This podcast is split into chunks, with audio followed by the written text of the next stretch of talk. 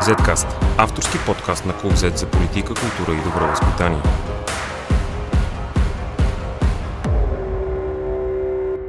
Здравейте, аз съм Борислав Кръстев, а вие слушате 43-ти епизод на Zcast, подкаста на Клуб Z. Политическото шоу тази година достигна своя връх през тази седмица. Като първа политическа сила има такъв народ, заедно с лидера си Слави Трифонов, предложи втори кабинет за по-малко от месец, който също не бе посрещнат с явно очакваните от тях овации от потенциалните им партньори. Демократична България изправи се, ние идваме. Дали причината бе напълно неизвестният второразряден менеджер за премьер с неясно образование или креща, крещящият от Стиви студията и обвинен в плагиатство силов министър и вице-премьер, или пък увереността им, че могат да налагат тези лица цялата сила на своите 65 депутати. Крайният резултат е, че Слави Трифонов оттегли своя кабинет за втори път. И по всичко личи, че отиваме на поредни, трети за тази година, парламентарни избори. А има такъв народ, обявиха своите доскорошни потенциални партньори за предатели. Насладата на ГЕРБ и ДПС от дрязгите на антисистемните партии бе осезаема в парламента. Обществото сякаш избухна срещу Слави Трифонов и има такъв народ. Поне това видяхме от телевизионния екран, в големите медии и от собствения си балон в социалните мрежи. Безпомощните обяснения на Пламен Николов и истерията на Петър Илиев наглед заковаха последните пирони в ковчега на има такъв народ. Така наречената демократична общност се възмущаваше с не по-малко наслада от тази на статуквото на този уж разпад на политическия проект на шоумена. Дали това наистина е така, дали има такъв народ, ще понесат сериозни загуби, все още не знаем. Дори последните социологически проучвания бяха проведени преди последните събития. Но, дали това наистина са най-сериозните проблеми на държавата ни в момента, най-сериозните проблеми на българските граждани? За да обърнем внимание на тези теми, днес ще разговаряме с економическия репортер на Клуб Z, Йордан Бързаков. Здравейте. Йордане, в а, последните дни основната а, тема, за която а, се обръща особено внимание от служебния кабинет и от почти никой друг, е темата за актуализацията на бюджета, която традиционно, когато имаме работещ парламент и работещо правителство, се случва в тази част на годината. Така тежки преговори, ти имаш а, тежки дни в Народното събрание, сега би трябвало комисиите, които още не са съставени в този парламент, да работят по тази тема. Какво всъщност се случва и защо е толкова важно това? Ти си много прав, че в последните дни, като че ли само служебното правителство говори по темата, Днес, дори буквално час преди ние сте да запишем този подкаст, служебният министр на финансите Асен Василев буквално умоляваше депутатите се вземат с темата. Изглежда, че към момента народните представители не са много заинтересовани. Единствено преди малко депутатите на Изправи се БГ и ние идваме коментираха, че е време да, да започне някакво гледане на текстовете, които между другото вече са предложени от Министерство на финансите, одобрени са на заседание на Министерски съвет и просто чакат едно разглеждане първо в комисията по бюджет и финанси, която, както каза, вече не е съставена. Защо този въпрос е толкова важен? Поради една проста причина. Знаете всички, че се намираме в а, тежка здравна и финансова економическа криза и е нужно, нужна е възможност на властта да разпределя допълнителни средства към бизнес, пенсионери, физически лица, към системата на здравеопазването и въобще към всички сектори, които се нуждаят от допълнително финансиране. Сега се намираме в ситуация, в която ако бюджетът не бъде актуализиран, то това би означавало, че след края на септември пари за схемата 60 на 40 няма да има. Това е гарантирано парите с допълнителните 50 лева, които се раздават на пенсионерите, може да се намерят за тях пари, но може и да не се намерят. Пари за допълнително финансиране на бизнеси, ако имаме пореден локдаун, пари за допълнително финансиране на физически лица, ако имаме пореден локдаун, просто не е ясно къде ще се намерят. Единственият начин, по който това може да се случи, ако се направи така наречената актуализация и ако депутатите да дадат възможност на изпълнителната власт да преразпределя тези средства. Добре, всъщност такава възможност има, въпреки че нямаме действащо правителство и по всичко личи, че няма да стане в рамките на този парламент. Подобна актуализация е възможна от действащия парламент без такова правителство. А, за това обаче е нужно тези партии, които до и вчера, и днес, вероятно и утре си вадеха кирливи ризи, се нападаха, обявяваха за предатели, ругаха се, вкарваха се в кой в какъв олиграфичен кръг е. Какъв, каква е процедурата и мислиш, че тя е осъществима в момента? На първо място искам да кажа, че последните дни много се говори за предателства, използва се тази тежка дума, но истинското предателство ще бъде ако депутатите в този си мандат, колкото до когато и да продължи, той не актуализират бюджет. Би било предателство към хората, които са на първа линия и се борят с пандемията, би било предателство към пенсионерите, които те накараха да смятат, че могат да очакват по-високи пенсии та, още тази година, ще бъде предателство въобще към цялата страна. Смешното в момента е, че управляваното от Асен Василев министерство успява да събере допълнително средства. Над 2 милиарда са в момента, отколкото са разчетени. А, на какво се дължи, това е съвсем да, друга тема на разговор. Но дори тези събрани повече средства, отколкото ние сме предполагали в, в на края на миналата година, че ще съберем, не могат да бъдат използвани за разпределяне към а, нуждаещи се, без санкциите на парламента, т.е. без, без а, тази актуализация. Иначе самата процедура е ясна от, от години. Нужно е да имаме а, няколко комисии с водеща бюджет и финанси, те да бъдат конституирани, да влязат а, текстовете а, първо на комисията. Разбира се, всяка парламентарна група ще предлага свои а, проекти там. Имаме едно обсъждане, имаме едно обсъждане в парламента, второ четене в комисия, второ четене в парламента. При нормално стечение на обстоятелствата и при малко по-сериозна работа на депутат, за около две седмици може да успеем да, да преминем през този препани камък въпрос на желание, въпрос на а, едно сериозно отговорно отношение към а, страната и нейните, финанси. За момента аз лично не виждам такова отношение от нито една парламентарна група. Включително от най-голямата има такъв народ, която продължава да се занимава с а, неща, които може би са свойствени в политическия живот на страната, но не и що се отнася до економика и финанси. Проблемът обаче в никакъв случай не е само в има такъв народ, всички, които са в парламента, просто отказват да занимават с сериозни въпроси. И това ще бъде проблем в началото на края на октомври, началото на ноември, което имаме. Евентуалната нова тежка вълна, когато идват студените месеци, когато хората ще имат нужда от истинска помощ. Проблемът обаче не е само актуализацията. Имаме редици закони, които може би трябва да се, да, да се изменят. Знаеш, че в последните седмици си говорим много за изключително високата цена на борсовия ток за индустрията в България. Достигнахме нива, които са абсолютно шокиращи. Близо 500 лева за мегаватт час. Това е нещо, което не е било никога. Само за сравнение, цената в Германия беше около 100 евро. А Германия е основният ни е експортен пазар, т.е. нашите фирми би трябвало да се конкурират с германските, но когато имаш една енергоемко производство, което плаща близо 500 лева на, за мегаватт час и се конкурира с а, друго такова производство, което плаща 200 лева на час, сами разбирате, че нещата а, са изключително тревожни. Тази криза, този проблем свързан ли е с ситуацията политическата в момента в страната? Всъщност, защо се случи това? Този проблем а, корени своето начало назад във времето. А, общо може да кажем, че последните 10 години никой не обърна внимание на а, воплите на работодатели, че ще стигне до този момент. Факт е, че в момента може да свърши нещо по-просто. Например, може да бъде отворен закон за енергетиката и там да бъдат направени съответните промени, които експертите и работодателите са предлагали много пъти. Никой не се занимава с това нещо. Иначе проблемът датира горе-долу 2015-2016 година най-сериозно, когато, накратко казано, тогавашното правителство на Бойко Борисов и на ГЕРБ решиха да свържат българската енергийна борса с гръцката енергийна борса. Ако има държава в Европа, която продава скъп ток, освен България, това е Гърция. Работодателите писаха писма, молби, срещи. Моля ви, не, не вързвайте с гръцката борса с румънската, защото тя е вързана с държавите от Северна Европа. Никой не ги послуша. Да не говорим, че имаме тежки, брутални случаи на корупция в цялата система. Бехе на практика Бехе българският енергиен холдинг, който на практика монополизирал пазара. Всичките дружества в българската енергетика са под неговата шапка. И разбира се, накрая имаме а, слонът в стаята, който е Марица Исток 2, една държавна централа, която е в тежък финансов колапс и която през последните две седмици просто отказваше да а, свърши това, което и трябва да свърши. Т.е. да се включи допълнително, за да може да свали цената на борсовия ток, създавайки доп- допълнителни количества предлагаеми на пазара. И докато си говорим за това, ето къде е проблема в сегашната ситуация. Безвремието. Онова усещане, че депутатите не искат да се занимават с темата, служебните министри не могат дори да искат и стигаме до момента, в който страдат не само бизнесите и а, индустрията, защото и трябва да имаме предвид, че всяко едно производство ще начисли допълнителните суми, които плаща за електроенергия. Къде? Сметките за стоките и услугите си. България без това страда от, е, да го кажа по-меко, доста по-висока инфлация, отколкото е, официалните данни показват в момента. Всеки може да го види в магазина. При положение, че нямаме повишено, съществено повишаване на заплати, проблемите са ясни.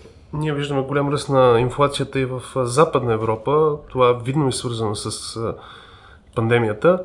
Но нещо да отбележа, понеже го каза, че служебните министри не могат да направят много и искам да направя една критика на много хора, които казаха, е, голяма работа, ще направим още ни избори, още ни избори, още ни избори. Много държави функционират така, много държави функционираха така в миналото, Италия, Белгия и прочие, но не съм сигурен тези хора дали правят простата сметка, сметка че някои държави са устроени да могат да функционират по този начин поради начина по който са структурирани, а България не е.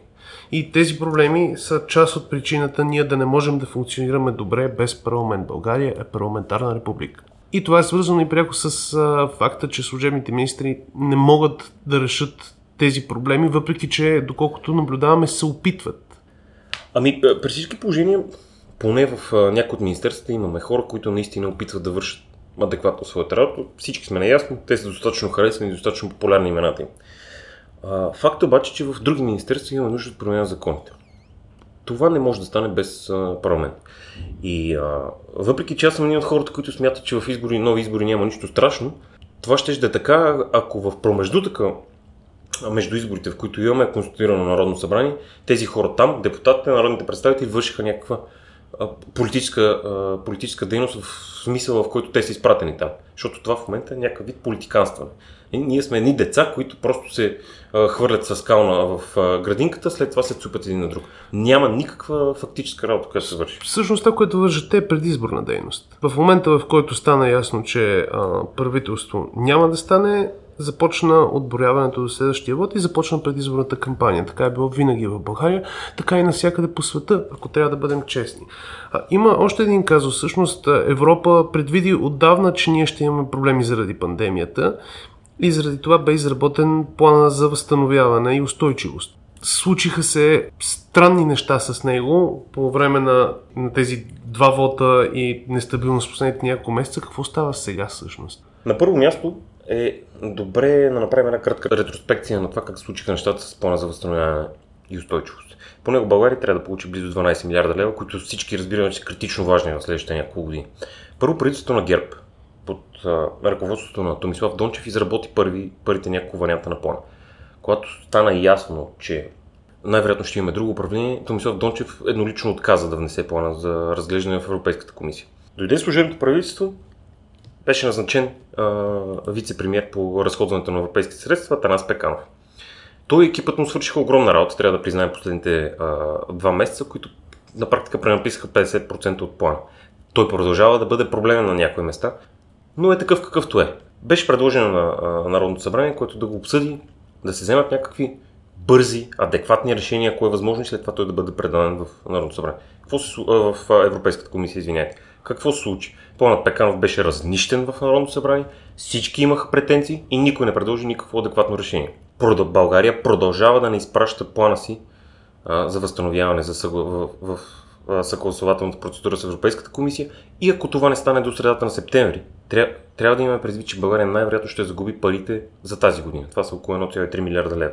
1,3 милиарда лева, които са вписани в предложената актуализация от финансовия министр. Тоест има сериозна шанс да се продани бюджета, ако изгубим тези пари. То Откъде ще намерим? А всъщност служебният кабинет има ли правомощието да, да план за възстановяване и устойчивост, доколкото знам, не е задължително да минава през одобрение в Народно събрание? Не, не, той има, служебният кабинет има право да го изпрати, но служебният министр Пеканов а, изхождаше от идеята, че имайки преди, че това са средства, които се използват най-вероятно не само от едно бъдещо правителство, най-малкото от две, имайки преди, че този план е структура определящ за българската економическа ситуация в следващите 10 на 20 години, а, неговата логика беше, че е добре това да мине през обсъждане от всички парламентарно представени партии, а, да има обществено обсъждане и тогава да се вземат тези решения. Беше логично до момента, в който не стана вече трагично и ние сме на път да изпуснем наистина и последните крайни срокове.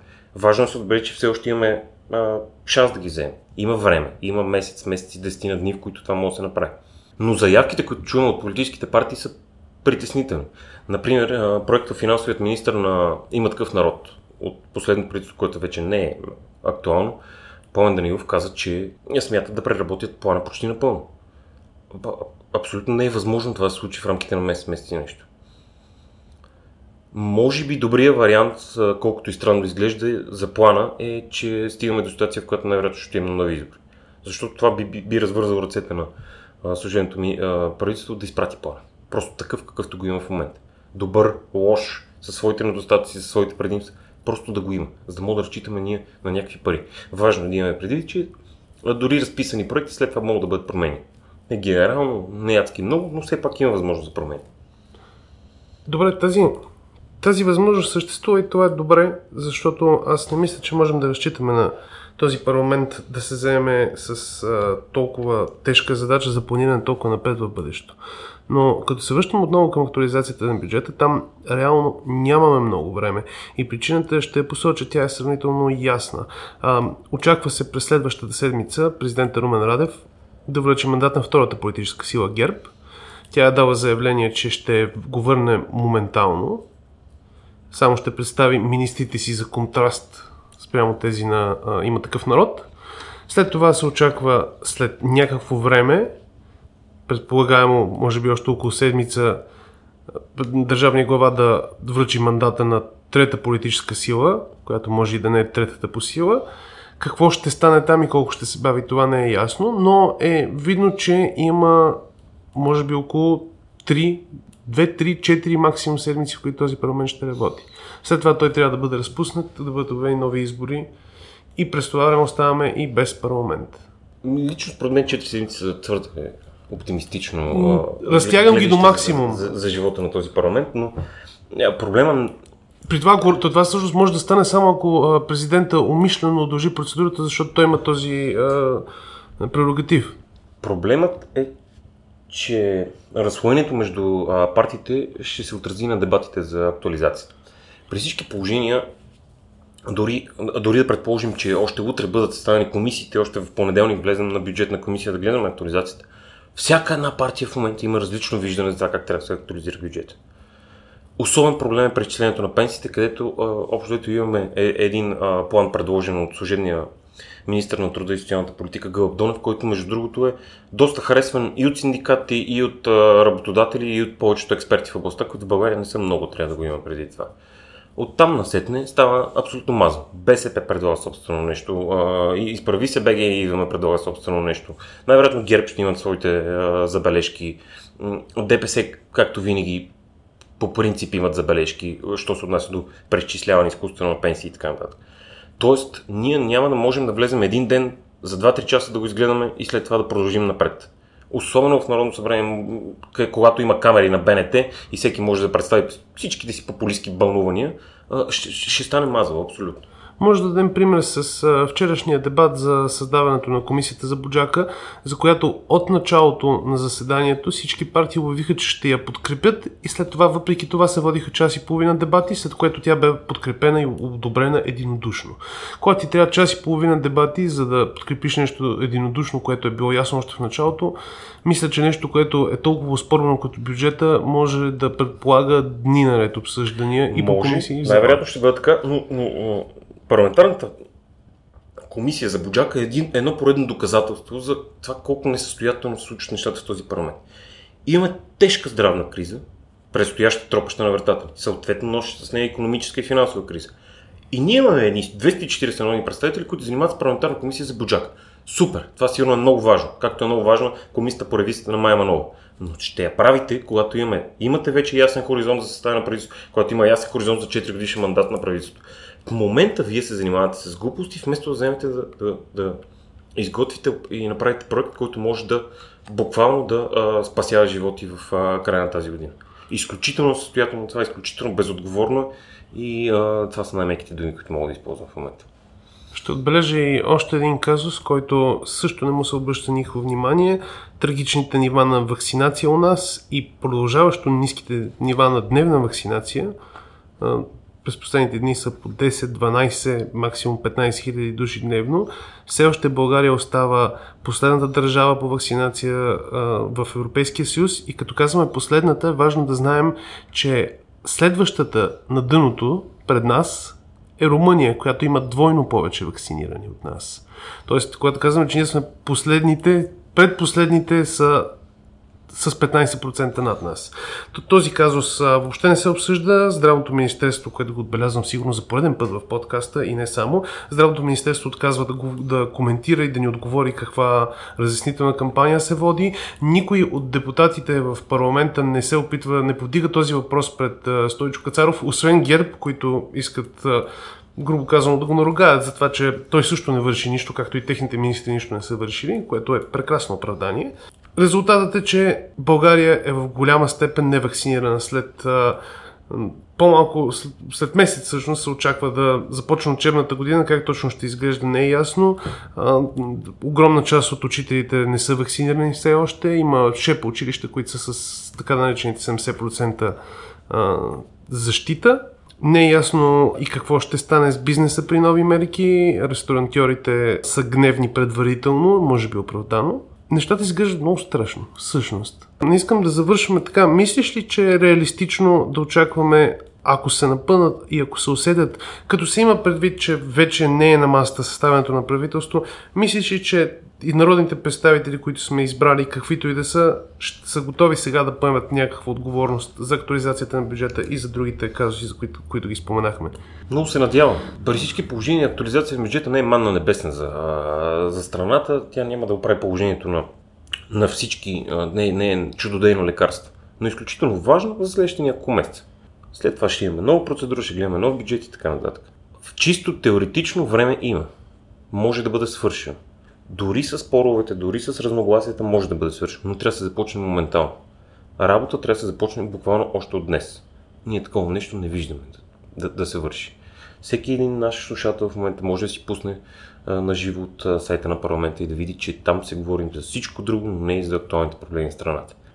Ние по принцип имаме склонността да не обсъждаме важните неща, неща за нас, а и важните неща около нас. Само една вметка искам да направя, че като гледаме глобално на, на света, има в момента изключително тежка криза с гражданската война в Афганистан и очакваме изключително тежък, сериозен поток мигрантски натиск на нашите граници в следващите няколко месеца. За българските депутати, въобще за политически ни елит, такова нещо не съществува, такива проблеми не съществуват въобще.